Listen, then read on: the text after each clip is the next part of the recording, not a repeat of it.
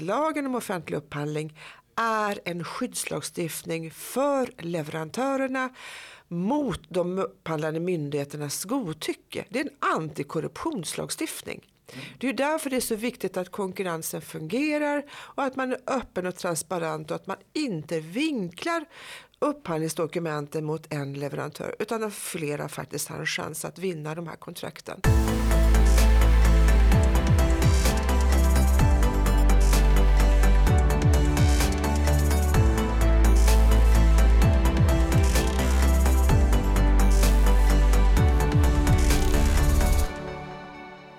Ellen Hausel Heldal är jurist och expert på offentlig upphandling vid Svenskt Näringsliv.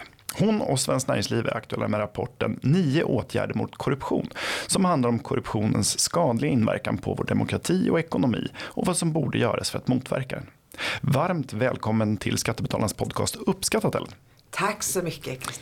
Trevligt att ha dig här. Eh, för att börja från början, vad är korruption för någonting? Det kan vara många olika saker men brottsbalksmässigt så är det trolöshet som huvudman, givande och tagande av muta som är brottsbalksbestämmelserna förstås. Men eh, det kan vara mera saker. Det vi ibland pratar också vänskapskorruption där man ger förmåner till någon som man känner av olika anledningar. Så att allting omfattas ju inte direkt av brottsbalkens bestämmelser men är likväl skadliga för samhället och skadliga för förtroendet för demokratin. Mm. Och det kan handla om att man till exempel i offentlig sektor upphandlar någon, en leverantör som man har haft en relation med sedan länge utan att göra en riktig bedömning. Är det en... Ja, men det kan vara exempelvis att man styr kraven så att det bara är en enda leverantör som kan vinna. Och det kan ju krasst finnas anledningar till att man vill just vill ha den här leverantören. Det kan vara en väldigt, väldigt bra leverantör. Där man är jättenöjd och man vill fortsätta samarbetet. Men jag tycker att det är viktigt att understryka att lagen om offentlig upphandling är en skyddslagstiftning för leverantörerna mot de upphandlande myndigheternas godtycke. Det är en antikorruptionslagstiftning. Mm. Det är därför det är så viktigt att konkurrensen fungerar och att man är öppen och transparent och att man inte vinklar upphandlingsdokumenten mot en leverantör utan att flera faktiskt har en chans att vinna de här kontrakten. Så EU-domstolen skriver så sagt gång på gång att det är en skyddslagstiftning för leverantörernas fördel mot de upphandlande myndigheternas godtycke.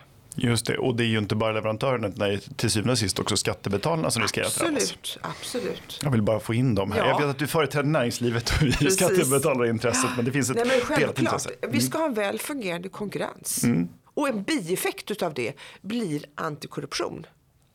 Precis, och för vi har ju, ja, jag kommer in på lagen om offentlig upphandling, hur länge mm. har vi haft den? Eh, den kom med i och med att vi gick med i EG på den tiden, mm. alltså EU idag. Så vi har haft den sedan 95. Mm. Men dessförinnan så fanns det kommunala bestämmelser runt öppenhet och transparens i, upphandling, alltså i upphandlingssammanhang. Mm. Så att det fanns mer ett, inte ett formell eh, lagstiftning men mer ett regelverk som man skulle förhålla sig till. Men som sagt var, lagarna ska man säga om offentlig upphandling, för de är ju flera stycken, mm. är en del av vårt EU-medlemskap. Mm. Och det är samma regelverk i alla våra medlemsländer. Mm. Ja, och det är någonting vi ska vara glada för att den finns. Och sen är det bara Precis. frågan hur den följs upp. Det är ju svårt att kvantifiera korruptionen. Finns det några uppskattningar vad korruptionen kostar oss? Ja, på europeisk basis så finns det väl lite alltså, beräkningar hur mycket pengar det handlar om. Och det är ju många, många, många miljarder kronor.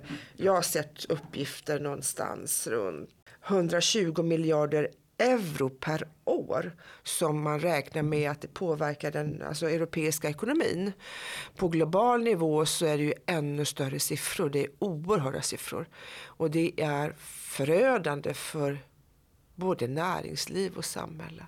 Mm, och... I Sverige har jag inte några siffror vad man beräknat det på men det kanske mm. finns. Nej, och det urholkar också tro. Det är inte bara att det kostar pengar och skapar osund konkurrens. Det urholkar också förtroendet för det offentliga. Och för, för demokratin. Ja, för hela demokratin. Ja, sant. Eh, hur ser det ut? Och vi förknippar ju ofta, jag har återkommit till det, jag har ju tidigare här för några veckor sedan intervjuat eh, Ulrik Åshuvud vid Transparency International och, och ett annat närliggande ämne är ju Jens Nylander som har det här verktyget Ormeo som, som också intervjuades här. Eh, men jag brukar återkomma till att många svenskar tycks uppfatta korruption som någonting, det händer i, i andra länder långt bort där man mm. lämnar över en portfölj med pengar och så får man ett bygglovärende eller en, en bättre läkartid eller någonting. Men riktigt så ser det inte ut. Hur ser det ut för svenskt vidkommande? Hur ser trenden ut? Alltså, vi har ju dels trenderna, men vi har ju sedan länge, så vi ser, Svenskt Näringsliv jobbar ju sedan länge som huvudman för IMM, Institutet mot mutor och det gör vi tillsammans med SKR, alltså Sveriges kommuner och regioner och Stockholms handelskammare. Och IMM är ju någonting som först skapades för hur näringslivet ska agera det vi kallar för business to business, alltså i förhållande till varandra. Och där tog man också fram det vi kallar för näringslivskoden som är en förhållningsregel för hur företag ska agera och tänka runt korruption. Och vi har ju haft några stora svenska bolag som har fått böta ganska många miljarder till amerikanerna. Just det. Eh, och jag vill understryka att business to business i, i näringslivet så är antikorruptionsarbetet väldigt viktigt. Compliance helt enkelt. Mm. Och det är någonting som aldrig tar slut utan det är någonting man måste jobba med hela tiden. Och hela tiden påminna sina medarbetare om vad som gäller, förhållningsregler, hur man ska hantera situationer som man utsätts för. Så att alla känner sig bekväma och trygga i hur man ska agera och hur man ska reagera om man utsätts för en, en, situation där man uppfattar att man kan bli pressad i att agera på ett visst sätt som kan då vara korrupt. Så sagt var, det är hela tiden ett konstant utbildningsarbete. Och IMM, alltså Institutet mot mutor, har ju också dels näringslivskoden men också ett utbildningspaket för alla sina stödjande medlemmar. Där man hela tiden kan kontinuerligt utbilda sina medarbetare i hur man agerar. Och det är vad vi kan göra så sagt var, i förhållande till näringslivet. När det gäller offentlig sektor så har ju vi ju sett och anar också att det finns en hel del vänskapskorrosion. Och jag har ju själv ett förflutet på Konkurrensverket där tidigare arbetade.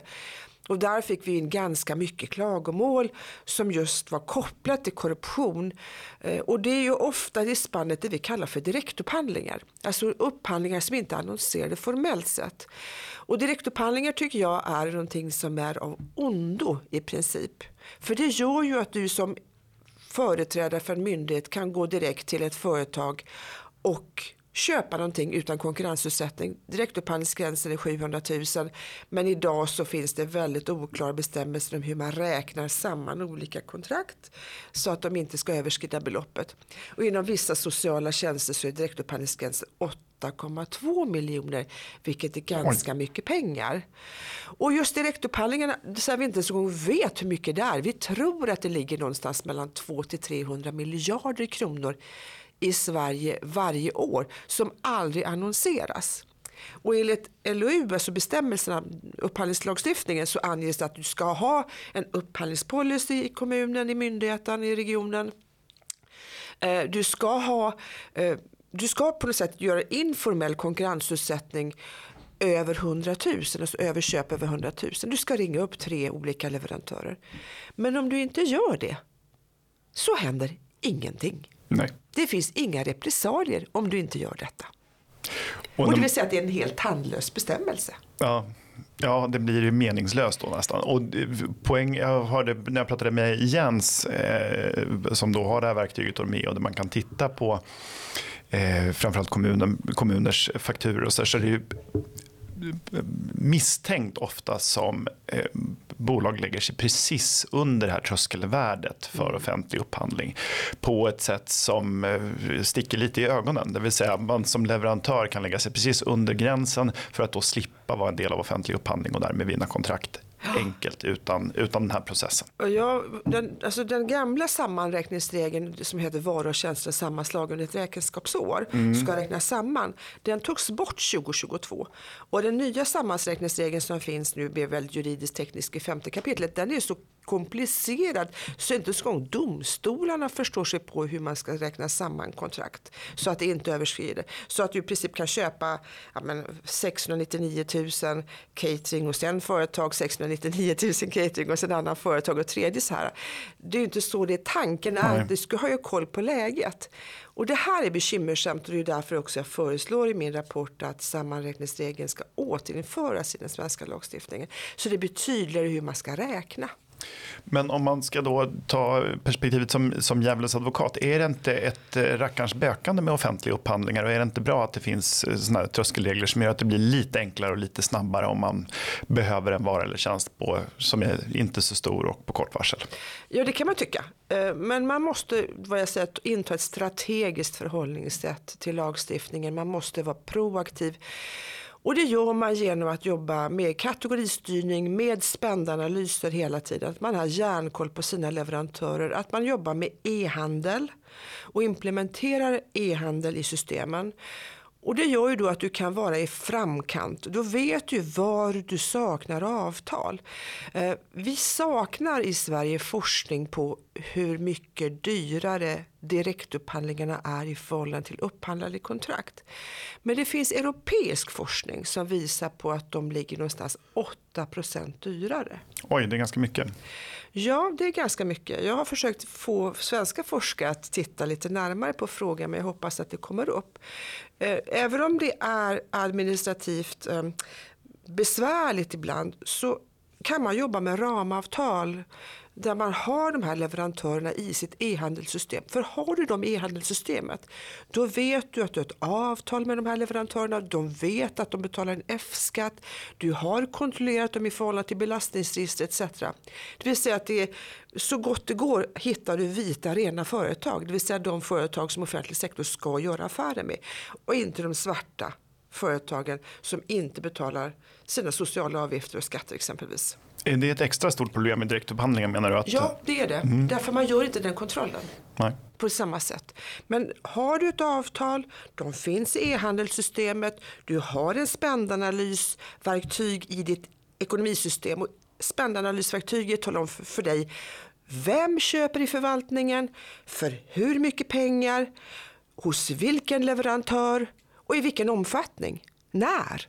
Då ser du ju Alltså då får du ju data på hur inköpsstrukturen ser ut. Och det är då du kan jobba proaktivt och strategiskt med dina inköp. Man ska ju tänka på att en vanlig kommun spenderar, alltså snittkommunen spenderar ungefär 30% av sin budget på inköp. En region spenderar nästan 40% av sin budget på inköp. Så det har ju otroligt stor påverkan i hur du jobbar med de här pengarna och vad du faktiskt får för värde utav dem. Ja, offentlig upphandling står väl för nästan halva de svenska offentliga utgifterna. Tusen alltså, miljarder ungefär va? Ja, alltså den, det, det vi vet är att eh, de annonserade alltså, som omfattas av lagen om offentlig upphandling uppgår till 879 miljarder tror jag den senaste statistiken säger. Men med direktupphandlingarna så har vi nog sett siffror på någonstans 1200 miljarder. Mm. Väldigt mycket pengar. Och Svenskt Näringsliv har ju tidigare konstaterat att ungefär 10% historiskt av de här pengarna har inte fått, där har vi inte fått pang för pengarna som skattebetalare. Mm.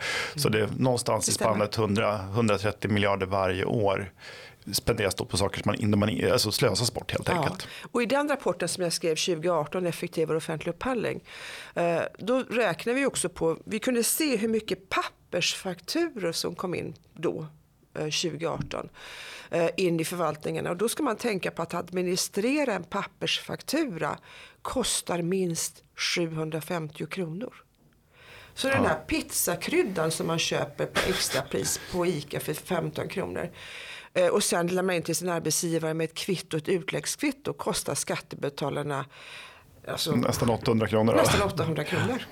Ja, det är ju helt vansinnigt. Och den här insikten har inte alla. Och jag vet att det finns eh, kommuner som har försökt göra de här spännanalyserna och få en insikt, för det är insikt vi behöver få. Och se att vi har personal som går på stora välkända möbelvaruhus mm. eh, på arbetstid utan avtal och shoppar. Och då har de räknat, jag tror att Örebro kommun som räknade ut att de hade 15 personer gående på heltid på arbetstid oh, på det här kända var, var, alltså ja. möbelföretaget. Och inget, inget ont om det företaget. Nej, det är inte det, deras fel. nej, men, men det kommunen. tycker de att de kan få göra på arbetstid istället ja. för att faktiskt bedriva den verksamhet som de är tillsatta för att göra, exempelvis ta hand om barn. Ja. Det låter ju eh, helt, helt vansinnigt. Eh, ni föreslår ett antal åtgärder i den här mm. rapporten, eller du gör det. Eh, och till att börja med ska då granskning underlättas. Hur, hur blir granskningen då bättre? Så för det första så måste vi ha öppen data. Det som Jens har väl visat också är att mm. Han har ju hämtat ut leverantörsreskontra men det är inte så att alla myndigheter lämnar ut sitt leverantörsreskontra. De trilskas av olika anledningar. Eh, och vi har tidigare också gjort motsvarande undersökning där vi kunde se att ungefär 22 procent av kommunerna vill inte leverera ut leverantörsreskontrat digitalt utan lämna ut det i pappersformat istället. Och när man får det i papper så är det ganska svårt att köra AI-sökningar på det. Då måste du skanna in det i systemet. Och dessutom tar man då betalt per kopia för det man vill lämna ut. Alltså två kronor sidan.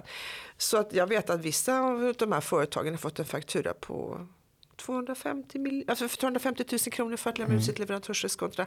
Allt det här gör ju att det är svårt att faktiskt ta del av de här uppgifterna. Eh, de kommunala bolagen, det är det 40 procent av de kommunala bolagen som inte vill lämna ut sitt, sitt alltså leverantörsreskontra digitalt. Vi har också samma tendens hos statliga myndigheter men väldigt få regioner. Och då måste jag också göra någonting positivt. Ja. ja. lämna in det också. Och det är att det finns ju någonting som heter öppen data, alltså Open Data Lab. Där vissa kommuner och regioner har börjat lägga ut sin leverantörsreskontra helt digitalt. Exempelvis Södertälje som har haft en erfarenhet av infiltration och korruption. Och det har varit ett sätt för dem att få hjälp av polisen, allmänheten att hitta felaktigheter. Mm, det är ju super. Det där är precis som Gunilla Carlsson hon var biståndsminister. Intervjuade ja. vår nuvarande biståndsminister Johan Forssell veckan. och eh, Gunilla Carlsson då som var företrädare och satt var biståndsminister under alliansregeringen. Eh, de gjorde ju en open aid där man kunde se hur biståndet användes och det här är ju då en motsvarighet för offentlig sektor i, i sin helhet och det är väl alldeles utmärkt att man kan ta dels att man som allmänhet kan ta del av det här. Eh, kanske ännu mer journalister och allra bäst blir det ju när eh, drivna entreprenörer som, som Jens Nylander sätter en, eh, en AI och lär sig hur, hur avvikelser ser ut. För då kan man ju få en systematisk kontroll. Ja, och det här är så himla viktigt tycker jag. Att vi ska också ge reklam, alltså reklam för Västra Götalandsregionen, Region Örebro och Göteborgs stad, är samma sak. Mm, det Men det, jag tycker det här är någonting positivt som vi ska lyfta fram. Mm. Och de som gör det gör ju därför att de vill få hjälp att se felaktigheter. Det kan vara felregistreringar, det kan vara fel kontering i momsen eller rena felaktiga utbetalningar till företag som inte har betalat in F-skatt. Ja. Det som Jens bland annat ser i sina undersökningar. Så det finns och det tycker jag. Och sen så säger jag ju att vi vet inte hur mycket direktupphandlingen uppgår till. Därför att vi har inte den datan. Och då tycker jag att det kan bli Upphandlingsmyndighetens uppdrag att samla in hela inköpsvolymen, inte bara den upphandlingspliktiga inköpsvolymen. Så att vi faktiskt ser de facto vad direktupphandlingen uppgår till. Jag står någonstans estimatet 200-300 miljarder, men vi vet inte. Och bara den insikt att jag inte vet är skrämmande nog tycker jag. Mm, och det här det skulle man ju kunna lagstifta om att alla, ja, eh, hela offentlig sektor måste använda det här verktyget därför att eh, offentlighetsprincipen är en fantastisk eh, uppfinning och idé eh, som ju är jättebra men för att den ska anpassas till dagens möjligheter och den teknik som finns så borde ju allting vara digitalt sökbart och helst på en och samma plats. Va? Absolut. Ja. Och det här är en grundförutsättning alltså skulle jag säga. Öppenhet i leverantörsreskontrat. Vi kan se inköpsvolymerna, vi kan se var pengarna tar vägen någonstans. Och det skulle ju också göra det svårare för den tjänsteman som känner sig eh, pressad eller faktiskt kanske till och med är korrumperad att passa sig. Ja, Alltså all, allt det här att man vet att man kan bli påkommen Mm. är ju någonting som innebär att man blir lite mer försiktig. Exakt. Och så sagt, var min, min egen erfarenhet när jag satt på Konkurrensverket var ju ofta att, att ja, men vi har, jag har ett bilbärgningsföretag exempelvis. Och det är alltid så att kommunen använder alltid min konkurrent. Men konkurrenten bor granne med den kommunala tjänstepersonen. Eller har sommarstuga vid älven bredvid den här tjänstepersonen i kommunen. Varför är det alltid de som får kontrakten under mm. direktupphandlingsgränsen? Och det här är återkommande frågor som vi fick. Ja, den här typen av anekdoter har jag så pass ofta att det gör mig oroad. Ja. Ehm, även om det inte går i varje enskilt fall att omedelbart påvisa att fel har begåtts så är det ett mystiskt mönster som, som dyker upp. Och då kan, om man har ett spännande analysverktyg som jag säger då i ekonomisystemet, då kan man ju se att den här tjänstepersonen avropar alltid det här företaget mm. för de här pengarna vid vilka tidpunkter. Mm. Och då kan man ju, om man är på och vill göra någonting åt sin spänn, som jag säger, alltså inköpsvolymen, då kan man ju se mönstren och börja ifrågasätta varför det gör, ser ut som det gör. Och det går ju till exempel att träna en AI att göra sånt också. Absolut. Det är ju fantastiskt. Eh, en liten parentes, ni har en triangel i den här rapporten ja. med, med, tre olika nivåer som jag Precis. tycker var en riktig ögonöppnare. Kan du redogöra för den, hur, hur det här ser ut i, i tre olika steg? Ja, den kommer för det första ska jag säga att den kommer från polisen, ja. inte från oss själva. Eh, och då säger man i botten så finns det då hot och utpressning med mera. Då säger man öppna eller dolda hot, utpressning, trakasserier med mera mot personer i beslutsfattande ställning eller personer som har förmåga att påverkas eller påverka utgången eller förhindra någon typ av beteende. Eh, det kan vara från att upptäcka fel, oegentligheter eller någon typ av brottslig verksamhet. Eh, där kan man se polisen att, att den här gruppen är den största gruppen där det finns en, alltså, det mest vanligt förekommande ungefär så. Mm. Högre upp, alltså i mellandelen av triangeln, där finns korruption, säger polisen, där hot eller utpressning inte fungerar. Så bedömer man, man kan bedöma att det är för riskabelt enkelt. Och då är det enskilda individers sårbarhet eller bristande omdöme som utnyttjas. Och det kan exempelvis vara ekonomiska medel, tjänster eller vänskapsband.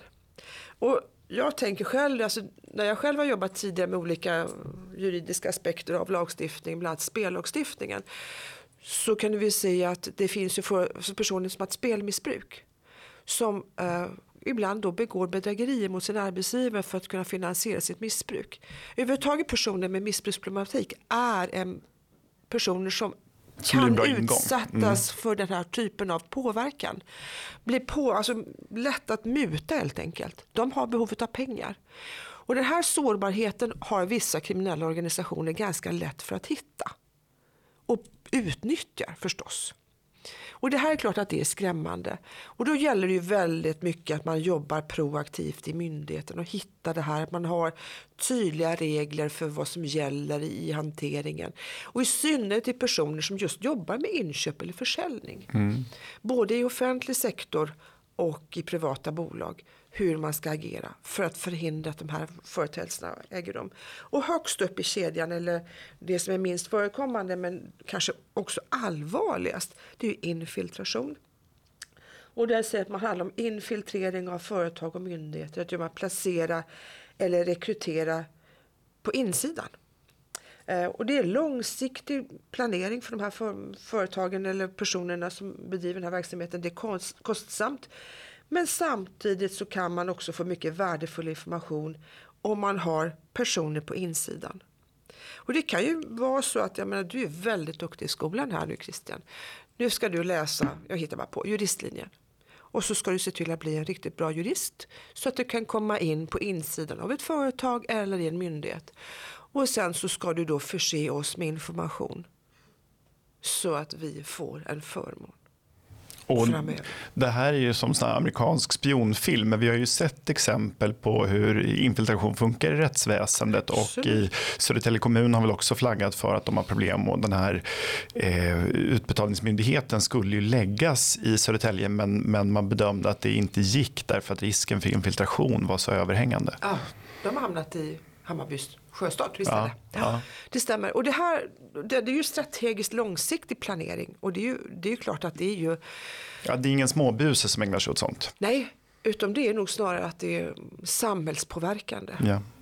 Och det är riktigt obehagligt. Det är riktigt obehagligt. Men medvetenheten om företeelsen är ju jätteviktig. Och just att hantera offentlig upphandling på det bästa tänkbara sättet är ett, för, ett sätt som man kan förebygga. Jag vill understryka att, att polisen och åklagarna själv, säger själva att, att bedriva förundersökningar runt korruption är krävande. Det kräver mycket resurser. Eh, man har kanske inte alla gånger liksom de resurserna och kompetensen som krävs för att kunna bedriva den typen av utredning. Därför är det förebyggande arbetet så oerhört centralt. Och, och, och just återigen, öppenheten blir då väldigt viktig för att kunna upptäcka det och för att undvika att folk törs ta den här risken. Ja, och då är det återigen då att hela tiden utbilda sin personal, jobba med compliance på det sättet, att alltid medvetandegöra risken för korruption, infiltration eller hot. Att jobba med eh, whistleblowers, men att inte då utsätta whistleblowers för en repressalie som vissa myndigheter har, har lyckats göra. Att va, ha en medvetenhet oavsett om du jobbar i privat eller offentlig sektor. Eh, Jag läste nu senast den skandalen som var i Göteborg i ett bostadsbolag där vd nu fick gå. Och där det har haft en whistleblower-funktion som hade larmat gång på gång men man tog det inte på allvar Nej. till initialt. Nej, Göteborg är en, en mycket speciell kommun kan man säga. Vi skrev en hel, eller Jan Jörnmark skrev en hel rapport om Göteborg. Det kan säga det, det är ju så att man får en känsla av att det medvetet har skapats en struktur där som gör att som är svår att granska. Eh, så det blir blandat. Eh, du var inne på det tidigare, ni vill också ha en lag om e-handel. Vad skulle Ja. en sån innehålla och varför behövs den? Eh, E-handel är ju då systemet där man, man får in de leverantörer man har avtal i, i ekonomisystemet. Då har man ju granskat och kontrollerat. Och om jag som chef då, jag skulle säga att en vanlig förvaltningschef i en kommun eller en region kanske har uppåt 250 fakturor att attestera per vecka. Det är ganska mycket. Mm. Eh, Svårt att ge superkoll på alla. Och det är jättesvårt att sitta och granska alla. Om du skulle granska precis varenda liksom, mening i allt detta och de har F-skattsedel och allt det här. Du skulle ägna hela din arbetstid åt bara detta. Det är ju inte görligt, Nej. det inser ju vem som helst. Men finns de i e-handelssystemet så vet de att de här är ett företag som vi har avtal med. De är granskade, de har F-skattsedel, vi följer upp dem allt det här. Som är, då skulle jag som attesterande chef känna mig ganska trygg. Eh, Vi har e-handel, lag om e-handelssystem för statliga myndigheter idag med med över 50 anställda tror jag där. Vissa myndigheter är undantagna och det är med rätta. Där har vi Försvarsmakten, Säpo exempelvis. Det är rimligt. Alltså av rikets säkerhet helt enkelt. Men det har gått sådär kostar ESV, alltså konstaterar ESV, alltså Ekonomistyrningsverket. Det finns några leverantörer i diskontrat, kanske fem, sju leverantörer. Det har gått väldigt, väldigt långsamt. Eh, Jag menar på att där måste regeringen trycka på och vara tydlig mot de statliga myndigheterna att ni ska in. Men jag tycker också kommuner, regioner och bolagen ska in i samma system. Lag, vi har ju haft lag om e-fakturering sedan 2019. Det är en självklarhet idag. Eh, Vi kan jobba med PEP och de här olika systemen. Men lag om e-fakturering, ja det är vi mogna för. Mm, bra. Eh, here, here säger jag. Eh, jäv är en annan problematik Ja. som ni lyfter. Eh, vad vill ni se för åtgärder där? Eh, I upphandlingsdirektiven så finns det bestämmelser om intressekonflikter. Jäv som vi säger på svenska. Och eh, när, lag, alltså när direktiven implementerades i svenska lagstiftningen 2017 så implementerade man inte direkt de här intresseavvägningarna eh, som finns i direktiven, alltså jävsbestämmelserna, utan man hänvisade till kommunallagen och förvaltningslagen istället. Där finns det bestämmelser om jäv. Men de här jävsbestämmelserna i kommunallagen och förvaltningslagen omfattar inte kommunala och statliga bolag. Och det är en lagstiftningsmiss. Och därför menar jag på att vi måste implementera jävsbestämmelserna som finns i direktivet in i den svenska upphandlingslagstiftningen så att det också ska slå mot de kommunala och statliga bolagen som idag inte träffas av de bestämmelserna. Det borde vara en självklarhet tycker jag. Det kan man tycka. Om inte annat så tycker jag att, inte är, att vi inte har implementerat direktiven korrekt. Nej. Helt rätt. Eh, två andra frågor som lyfts, lyfts i rapporten som även vi från Skattebetalarnas förenings sida har varit en aktiv röst för. Det är förstärkt kommunal revision och ett återinfört tjänstemannaansvar. Mm. Eh, även om ni när det gäller tjänstemannaansvaret eh, skriver att den pågående utredningen ska inväntas. Varför är de här två åtgärderna viktiga tycker ni? Alltså det redan 2018 när jag höll på med effektivare offentlig upphandling så skrev jag om, om kommunal revision. Ehm, den fungerar inte. Punkt. Nej, det är eh, enig. Ja, den, alltså det, är, det är inte hållbart att Nej. ha det här systemet. Vi måste ha en professionell kommunal revision som är värd namnet. Och det, jag tänkte på det när jag på med den gamla rapporten eh, där man ser att vissa exempelvis kommunala bolag som efter tio år gör en revision och inser att de har totalt struntar i upphandlingslagstiftningen, man har anställt personer som man är nära anhörig till etc. Och det blir så här, har man inte gjort en revision på tio år, hur kan det komma sig?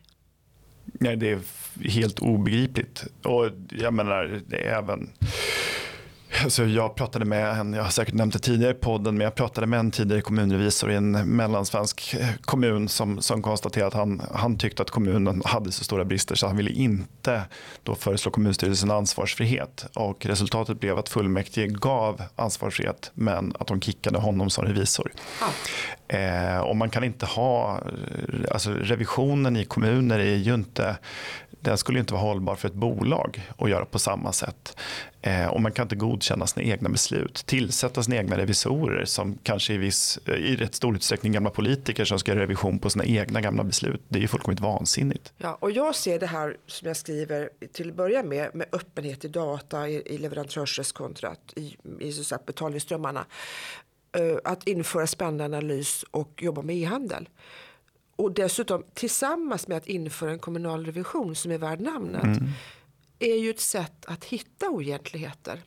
Eh, inför man de här tre grundläggande principerna med, med öppenheten och, och, systemen då kan ju en revisor också hitta felaktigheterna. Exakt. Så det hänger ihop. Yep. Vi kan ja. inte göra det ena utan det andra. Jag instämmer, ja, allt, allt behövs. Eh, och tjänstemannaansvaret, då, varför är det viktigt? Ja, därför att vi ser inte att det finns repressalier mot dem tjänstepersoner som alltså, ägnar sig åt vänskapskorruption.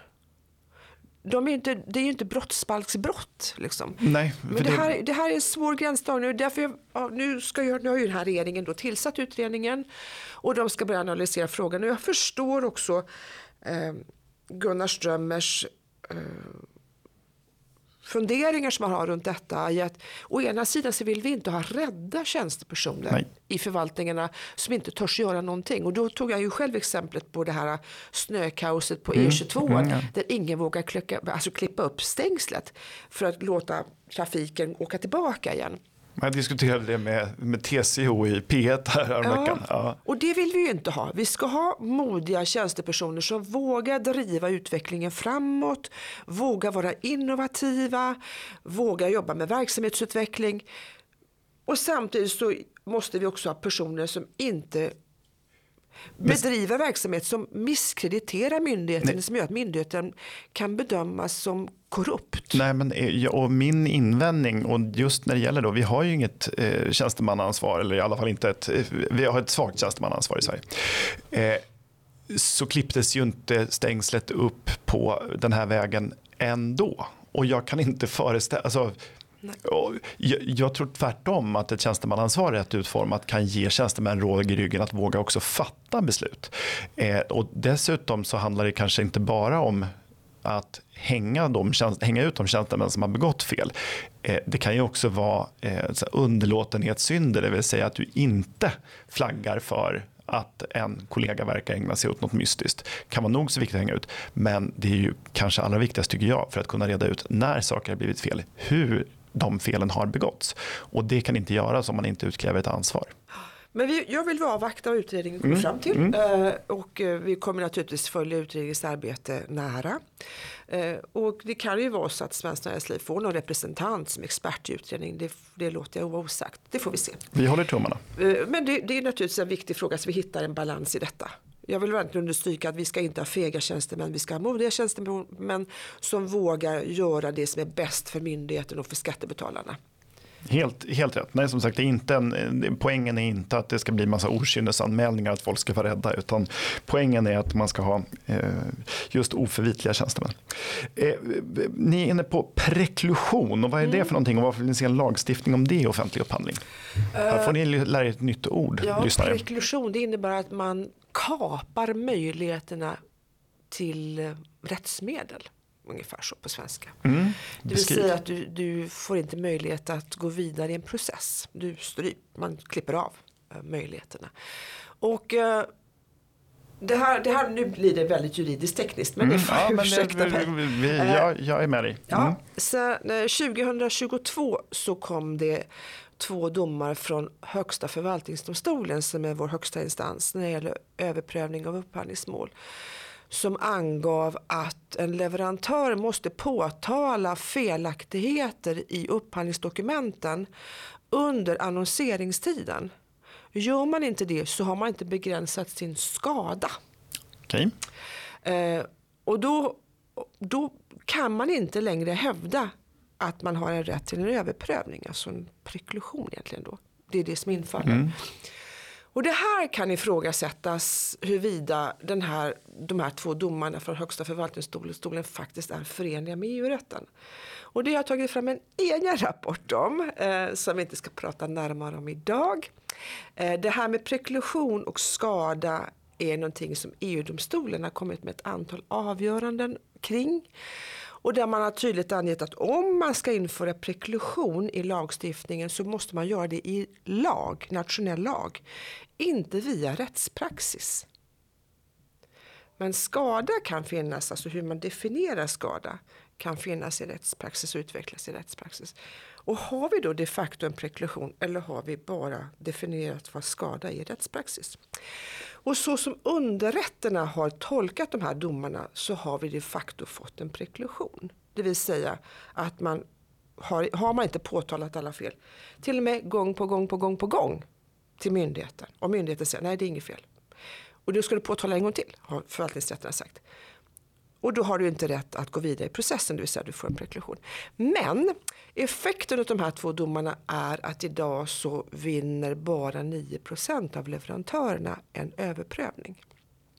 Och när man pratar med politiker så brukar de ibland säga att ah, det är bara en massa överprövningar i offentlig upphandling. Mm, det är ett vanligt mm. återkommande argument. Ja, det är 5% av upphandlingarna som överprövas. 5 eh, Och det innebär då att 9 av dem vinns av leverantören. Men om jag då som leverantör ser att den här upphandlingen är riktad mot en leverantör, det vi pratar om initialt, ja. att vi ser att det finns sådana tendenser. Och då har jag gjort en survey, en undersökning i den här rapporten, där jag undersökt, och det här är första gången vi har den datan, hur vanligt förekommande är det att befintlig leverantör vinner, vinner. det nya mm. kontraktet? Och då kan vi ju se att totalt 65,2 procent av de annonserade upphandlingarna vinns helt eller delvis av befintlig leverantör. Och då kan man fråga sig, har vi en fungerande konkurrens? Som sagt var. Och då kan ju se, jag som leverantör av, nu hittar jag bara på ett ventilationssystem, ser ju precis att de har tagit min konkurrens broschyr och kopierat in det i upphandlingsdokumenten och jag har inte en chans att kunna vinna detta. Nej. Har jag då möjlighet att överpröva detta? Ja eller nej? och klaga på den här. Och då kan jag föra in den här diskussionen att den här upphandlingen är riktad. Men chansen att vinna den processen är i princip noll. Mm. Noll. Jag har skrivit en del offentliga upphandlingar och kan säga att det är inte sällan man ser att det är med en specifik leverantör i, för ögonen som man skriver de här upphandlingarna. Precis. Um, och det här, jag tror inte att förvaltning, Högsta förvaltningsdomstolen har tänkt på att rättsmedelsdirektivet då som det blir är en del av antikorruptionslagstiftningen. Alltså access to court som vi säger på, på engelska då är en helt central del av att kunna bekämpa korruption. Och har vi inte tillgången till att pröva en upphandling i domstol och chansen att vinna den processen så kan ju myndigheterna göra precis vad de vill egentligen. Ja, och leverantörer, de som, som, som vill lägga anbud inser att det inte är någon idé att ens försöka överklaga för det är Nej. meningslöst. Och mina advokatkollegor, alltså vänner som jag mm. känner, säger ju själva att de avråder de flesta. Ja, det är för dyrt. Nej, det är ingen idé. Nej, det är ingen idé. Nej. De kommer inte vinna. Och då måste man ju faktiskt backa bandet. Är det det här vi avser? Mm. Var det det som avsågs egentligen? Och då menar jag på att vi har haft tre utredningar tidigare som har tittat på frågan av olika kulörer, regeringar som har tillsatt en utredning. Och varje, alla tre utredningar har lagts i skrivbordslådan därför att man från regeringens sida sagt att att införa preklusion har så stora effekter och negativa effekter så att det inte är värt detta. Men så istället har HFD gjort det i praktiken. Mm. Utan att egentligen ha fått en, en ordentlig genomlysning från regeringen och riksdag. Jag tycker det är där som makten ska ligga i det här ja. avseendet. Och det är hög tid för det helt enkelt. Ja. Gott. Eh, eh, den här, eller de här rapporterna, vart finns de att eh, ta del av? På Svenskt Näringslivs hemsida. Ja. kan man söka fram dem på rapporter, dels under offentlig upphandling och så tror jag nu, både den här senaste rapporten kommer vi lägga på vår första sida initialt. Mm, så lyssnar ni här i eh, under våren 2024 så finns den sannolikt högt upp och annars får man gå in på offentlig upphandling. Stort tack för att du kom hit idag Ellen och eh, spred ljus över de här viktiga frågorna. Vi får säkert anledning att återkomma till, till dem eh, även längre fram. Det här är stora och viktiga frågor och inte bara som sagt utifrån ett skattebetalarperspektiv utan också för att vi ska ha en fungerande konkurrens och en till tilltro till både demokratin och det offentliga Sverige. Tack för att vi fick komma. Jättetrevligt, tack. Eh, Uppskattat, det är en podcast från Skattebetalarnas förening. Vi arbetar för låga och rättvisa skatter, rättssäkerhet för skattskyldiga och minskat slöseri med skattepengar. Vi bildar opinion och folkbildar i skattefrågan och vi lever som vi lär och tar bara emot frivilliga bidrag. Uppskattar du podden så får du gärna ge oss ett gott betyg i en app och vill du medverka till att Sverige blir ett land med minskat slöseri och rimligare skatter så stödjer du oss enklast genom att bli medlem. Läs mer och bli medlem på www.skattebetalarna.se bli medlem. Till nästa vecka, ha det så bra.